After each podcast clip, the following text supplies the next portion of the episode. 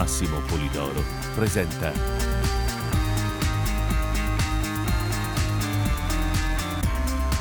L'esploratore dell'insolito.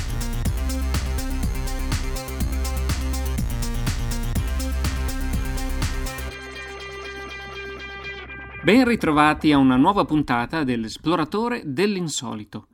Immaginate un uomo, un cacciatore, che si muove nella foresta innevata, soffia il vento porta con sé folate ghiacciate.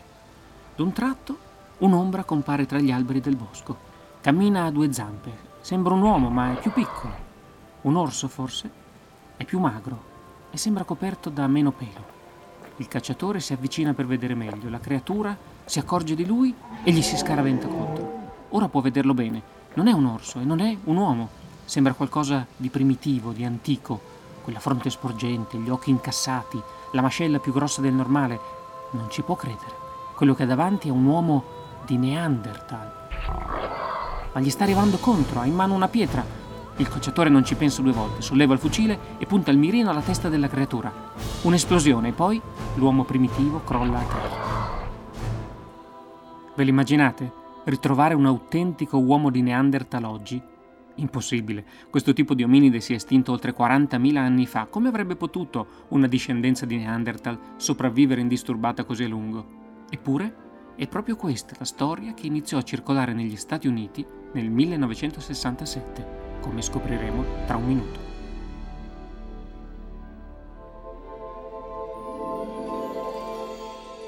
Prima di raccontarvi la storia del Neanderthal sotto ghiaccio, vorrei darvi una notizia che mi ha fatto molto piacere. Come sa chi di voi segue il mio blog ed è iscritto alla mia newsletter, nel 2015 uscirà il mio primo thriller. Per ora non ho ancora detto nulla sui contenuti, ma ho chiesto la collaborazione dei miei lettori per scegliere il titolo. Ne ho proposti tre diversi e più di 800 persone hanno partecipato al mio sondaggio.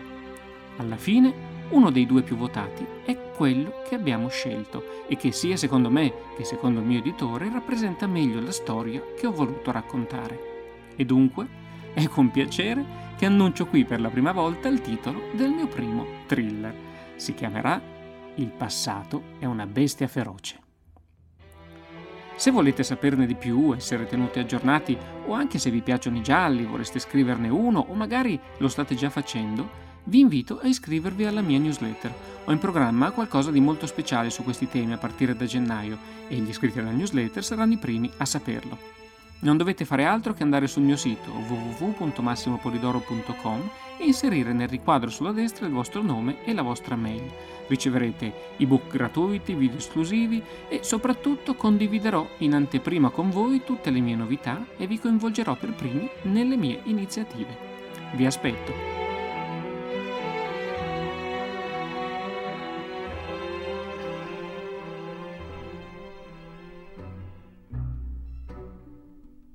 Un uomo di Neanderthal, magari conservato sotto ghiaccio.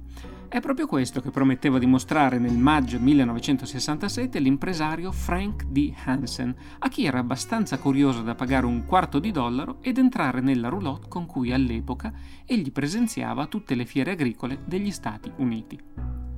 All'interno del mezzo i curiosi potevano osservare un misterioso corpo peloso contenuto in un blocco di ghiaccio e conservato dentro una vasca frigorifera.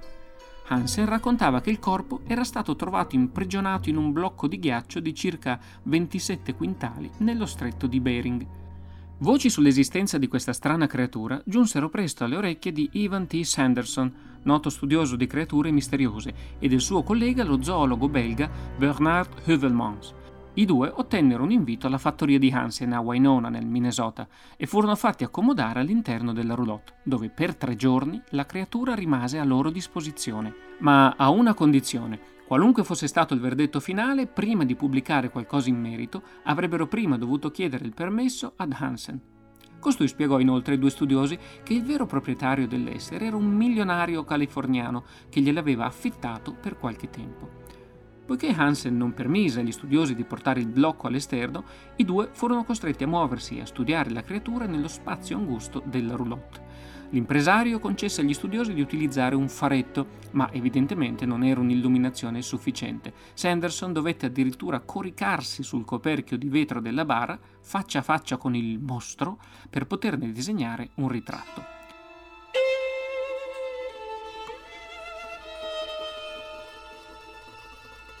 La creatura aveva una mano sul ventre e una sopra la testa, quasi in posizione di difesa. L'occhio destro mostrava quello che sembrava un foro di proiettile e la parte posteriore del cranio era fracassata. Quando Hövelmans fece notare che la creatura nel ghiaccio sembrava essere stata uccisa con un'arma da fuoco, Hansen glissò rispondendo che soltanto il proprietario del reperto ne conosceva la vera origine. Al termine dei tre giorni, Hövelmans e Sanderson si dichiararono convinti della genuinità della creatura e dopo una lunga analisi del materiale da loro raccolto giunsero alle seguenti conclusioni. Secondo Sanderson si trattava di un ominide non meglio identificato, mentre Hövelmans era convinto si trattasse di un uomo di Neanderthal.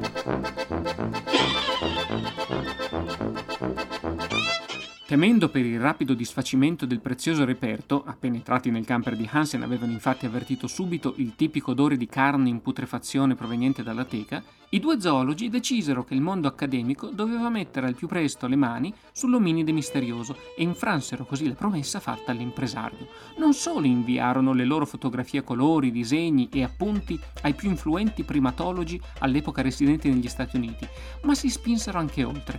Sanderson scrisse in merito un dettagliato rapporto per la rivista di divulgazione scientifica Argosy, che all'epoca vantava una notevole diffusione in America, mentre Heuvelmans allertò il mondo accademico europeo con la pubblicazione di un articolo scientifico sul bollettino dell'Istituto Reale Belga di Scienze Naturali.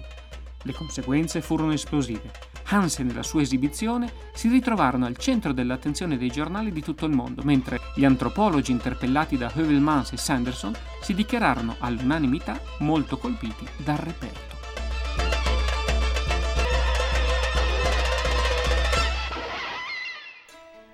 Mistero si infittì quando, poco tempo dopo, John Napier, all'epoca direttore del programma per la biologia dei primati dello Smithsonian Institute, la prestigiosa istituzione scientifica di Washington, chiese di poter vedere la salma per eseguire su di essa un'autopsia.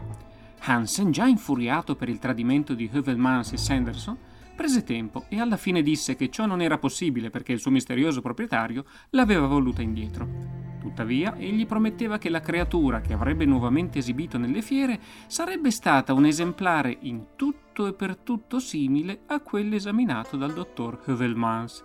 In altre parole, Hansen offriva agli studiosi una copia.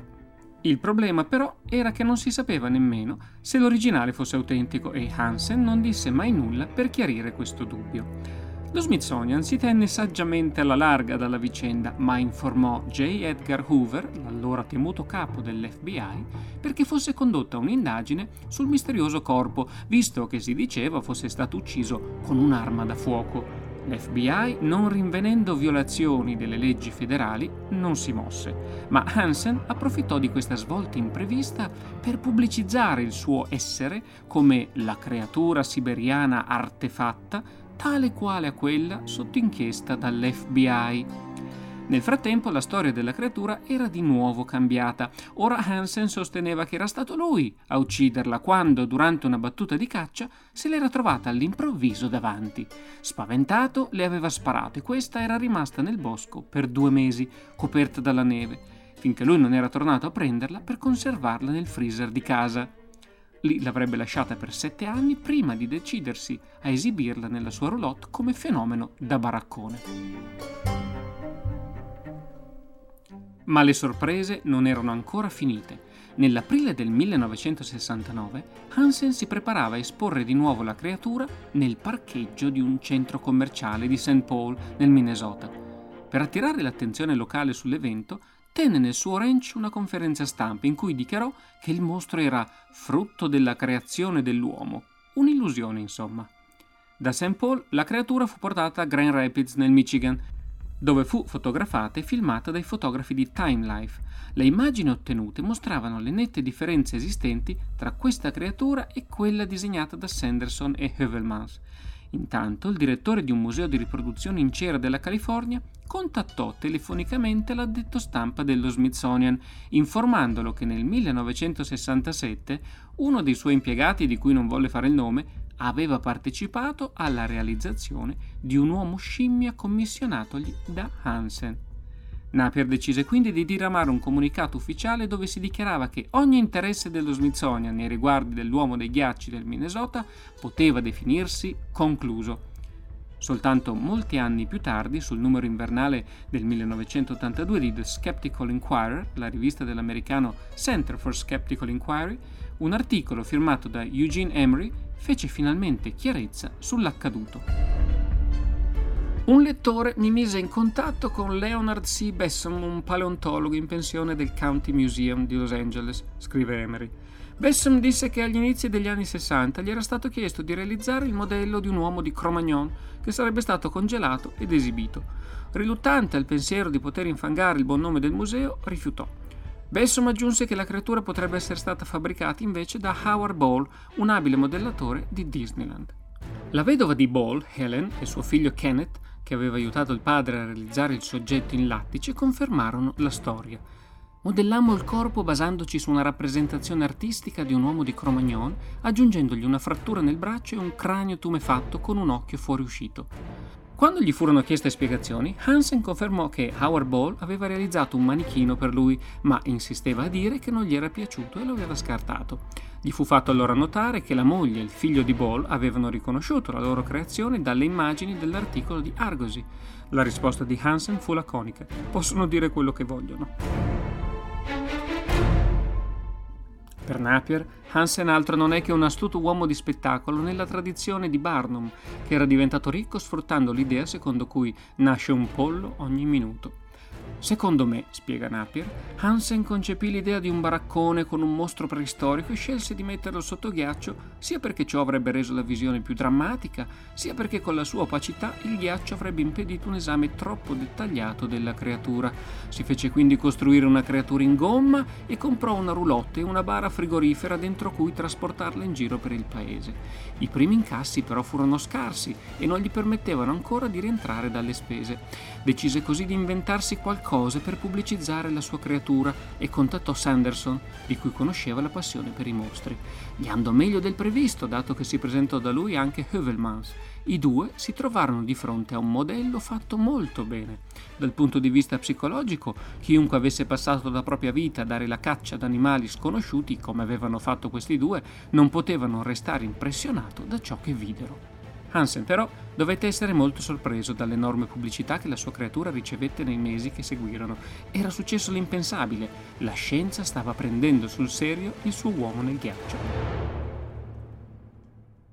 Era necessario muoversi con i piedi di piombo, continua Napier, e quando lo Smithsonian si interessò al caso, Hansen decise che era meglio far sparire la creatura e sostituirla con una replica Ciò avrebbe alimentato il mistero, ma non gli avrebbe fatto perdere gli introiti dei suoi giri promozionali. Probabilmente non fu nemmeno necessario farsi costruire un altro modello, molto più facile scongelare quello esistente, modificare leggermente la posizione perché si capisse che non era lo stesso e congelarlo di nuovo. A questo punto, anche se si fosse scoperto che l'uomo nel ghiaccio era fatto di gomma, eh beh, Hansen poteva sempre ricordare che questa era solo una copia e che l'originale era tornato dal suo misterioso proprietario. Mi levo il cappello davanti a Frank Hansen, conclude Napier, perché ha mostrato un'eccezionale abilità nella professione che si è scelto. Non credo che abbia mai detto una bugia, si è semplicemente limitato ad aggirare ogni domanda. Si trovava sempre un passo avanti a tutti e se esistesse un premio Barnum lo aggiudicherei a Frank Hansen. Non affermò mai nulla relativamente a questo oggetto se non che si trattava di un mistero, il che effettivamente era ed è ancora. Hansen continuò a esibire la sua creatura fino all'inizio degli anni Ottanta, quando la mise da parte e decise di dedicarsi ad altro. Nel 1995 Ian Simmons, un giornalista del periodico inglese Fortean Times, riuscì a rintracciare Hansen, che viveva in un bungalow nelle praterie di Rolling Stone nel Minnesota. Il vecchio impresario raccontò per intero la storia dell'uomo nel ghiaccio e la cosa ormai non sorprenderà più nessuno, la sua versione della storia era cambiata di nuovo. Adesso non affermava più di essere stato lui ad abbattere la creatura, ma riprendeva per buona la storia del milionario di Hollywood e l'arricchiva di particolari sempre più coloriti e improbabili. Spiegò che ora girava per le fiere agricole esponendo quello che lui definiva il più antico trattore John Deere del mondo, un modello costruito nel 1918, molto apprezzato dagli esperti di trattori che tuttavia hanno imparato a prendere con le molle alcune delle affermazioni più estreme di Hansen. Cambia il baraccone, si potrebbe dire, ma l'imbonitore resta lo stesso. Prima di lasciarlo, Simmons gli fece la domanda diretta che tutti avrebbero voluto fargli qualche anno prima. Ma l'originale dell'uomo nel ghiaccio era autentico? Lo sa, rispose lui. Non l'ho mai scoperto. Sapevo che qualunque cosa fosse rappresentava la più grande attrazione da baraccone possibile e ciò mi bastava. Non volevo fare domande. Il solo saperlo mi avrebbe potuto mettere in un sacco di guai. Ma l'originale esiste ancora? insiste Simmons. Oh, certo, e il proprietario ce l'ha ancora sotto ghiaccio, in California.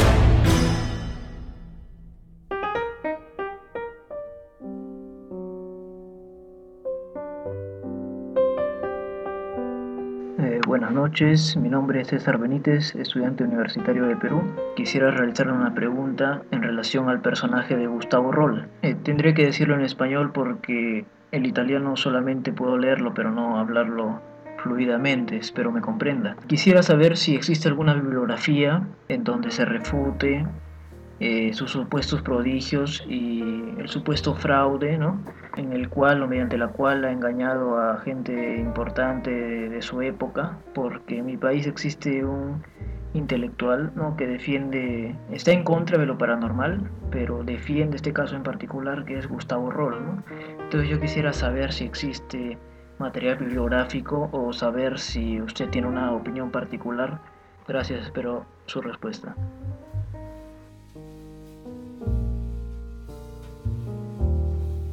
Ringrazio Cesar Benitez che ci ascolta addirittura dal Perù, come vedete eh, il nostro podcast viaggia in tutto il mondo avrete capito dalla domanda, insomma lo spagnolo è abbastanza comprensibile, chiedevi informazioni circa Gustavo Rolla in particolare voleva sapere se esiste una bibliografia critica su di lui, qualcosa insomma che esamini il personaggio non come fanno le agiografie e, e i libri che in qualche modo ne decantano le meraviglie, ma qualcosa che prendesse in esame la sua storia da un punto di vista più critico e meno, se vogliamo, credulone. Il primo libro che ha parlato in maniera critica di Gustavo Rolle è stato quello scritto da Piero Angela alla fine degli anni 70, Viaggio nel mondo del paranormale. Qui per la prima volta si dava un ritratto di Roll molto meno eh, fantastico di quello che i suoi ammiratori danno abitualmente. Si spiegavano anche alcuni possibili trucchi che poteva aver usato per indovinare le carte. Il libro di Angela non è più facile da reperire, anche se si spera sia presto ristampato. Qualcosa della sua indagine su Roll è stata anche pubblicata dal CICAP nella rivista prima Scienze Paranormale, poi Query. Eh, si può trovare qualcosa sul sito www.cicap.org. Però il libro che ad oggi esamina in maniera più completa la figura di Gustavo Rolle, cerca di dare un panorama, una panoramica insomma eh, delle sue presunte abilità, eh, esaminandole quindi in maniera critica, è quello scritto da Mariano Tomatis che tutti quanti conosciamo e che abbiamo già incontrato anche nel nostro podcast. Lui stesso illusionista, docente di mentalismo presso il Circolo Amici della Magia di Torino, un esperto di trucchi e oltre che un bravissimo scrittore, qualche anno fa ha dato alle stampe un libro intitolato Roll, realtà o leggenda. Naturalmente R-O-L, le iniziali di queste tre parole formano proprio il nome Roll. Indagine sul sensitivo Gustavo Roll. Ha pubblicato a Verbi Edizioni e si riesce ancora a trovare. Non perdetelo perché è uno studio importante anche per quel che riguarda l'esame dell'attendibilità della testimonianza oculare, proprio perché tutte le prove a favore di Roll si basano su questo, i ricordi di persone che hanno assistito alle sue esperienze e come si vede nel libro di Mariano, ma come soprattutto si sa dalla letteratura eh, psicologica, la testimonianza oculare è qualcosa di cui ci si può fidare molto molto poco.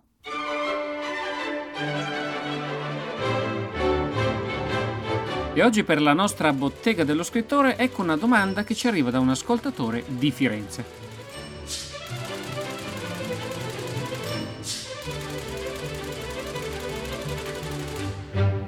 Eh, ciao Massimo, sono Paolo da Firenze. Senti, volevo chiederti, ma solitamente il tema di un libro com'è che viene scelto? Cioè, è una scelta solo dell'autore o è condivisa anche con l'editore? Grazie, ciao. Ringrazio Paolo per questa domanda. Eh, chi sceglie il tema di un libro? Beh, mh, può essere l'autore, può essere l'editore, eh, non c'è una regola definita, diciamo così, per i miei libri. Eh, quasi sempre sono stato io a farmi avanti con il mio editore a proporre degli argomenti, dei temi su cui avrei avuto piacere o comunque eh, di, di, lavorare o comunque dicevo su, su, cui mi ero già documentato e avevo materiale a sufficienza per, per scrivere un libro. Altre volte è stato il mio stesso editore a proporre degli argomenti. Quando è successo che effettivamente questi argomenti mi sembravano molto affascinanti e meritevoli di un'indagine, di un approfondimento, perché magari non esisteva niente eh, su quella storia o su, quella, su quell'episodio, li ho, li ho abbracciati molto volentieri. Questo ovviamente cambia quando si parla di narrativa. Il, il, thriller, per esempio, che, uh, che, ho finito di scrivere e che uscirà uh, nel prossimo anno, nel 2015, beh, questo qui è completamente farina del mio sacco, non c'è eh, stato nessuno, diciamo così, nessuno stimolo, nessuna induzione da parte del mio editore, anche perché l'ho scritto senza dire niente a nessuno. Un thriller è qualcosa di molto diverso dai libri che ho scritto fino adesso e avevo bisogno di farlo secondo uh, i miei tempi, avevo bisogno di, di, studiare molto, avevo bisogno di documentarmi, ho cercato di costruire questo libro un po' alla volta senza avere scadenze che mi mettevano fretta perché ci tenevo a fare qualcosa di molto speciale e di cui fossi orgoglioso e soddisfatto. Credo di esserci riuscito e quando poi uscirà, se lo leggerete, me lo saprete dire. Quindi può cambiare, come vedete eh, non, c'è, non, c'è, una regola. Il tema di un libro lo può scegliere l'autore, lo può scegliere l'editore, lo possono scegliere insieme. L'importante è che sia un libro che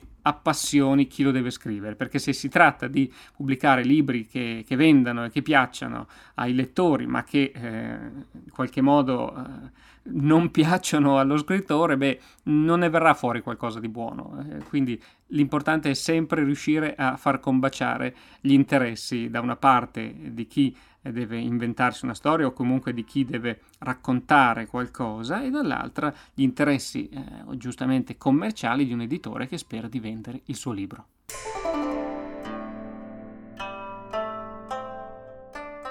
Non c'è niente così potente come la verità e spesso niente di così strano.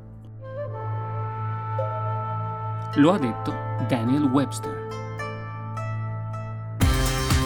E anche per questa volta e anche per quest'anno è tutto. Noi ci risentiamo nel 2015. Auguro a tutti voi di passare delle giornate serene e un anno nuovo pieno di sorprese e pieno di soddisfazioni. A presto!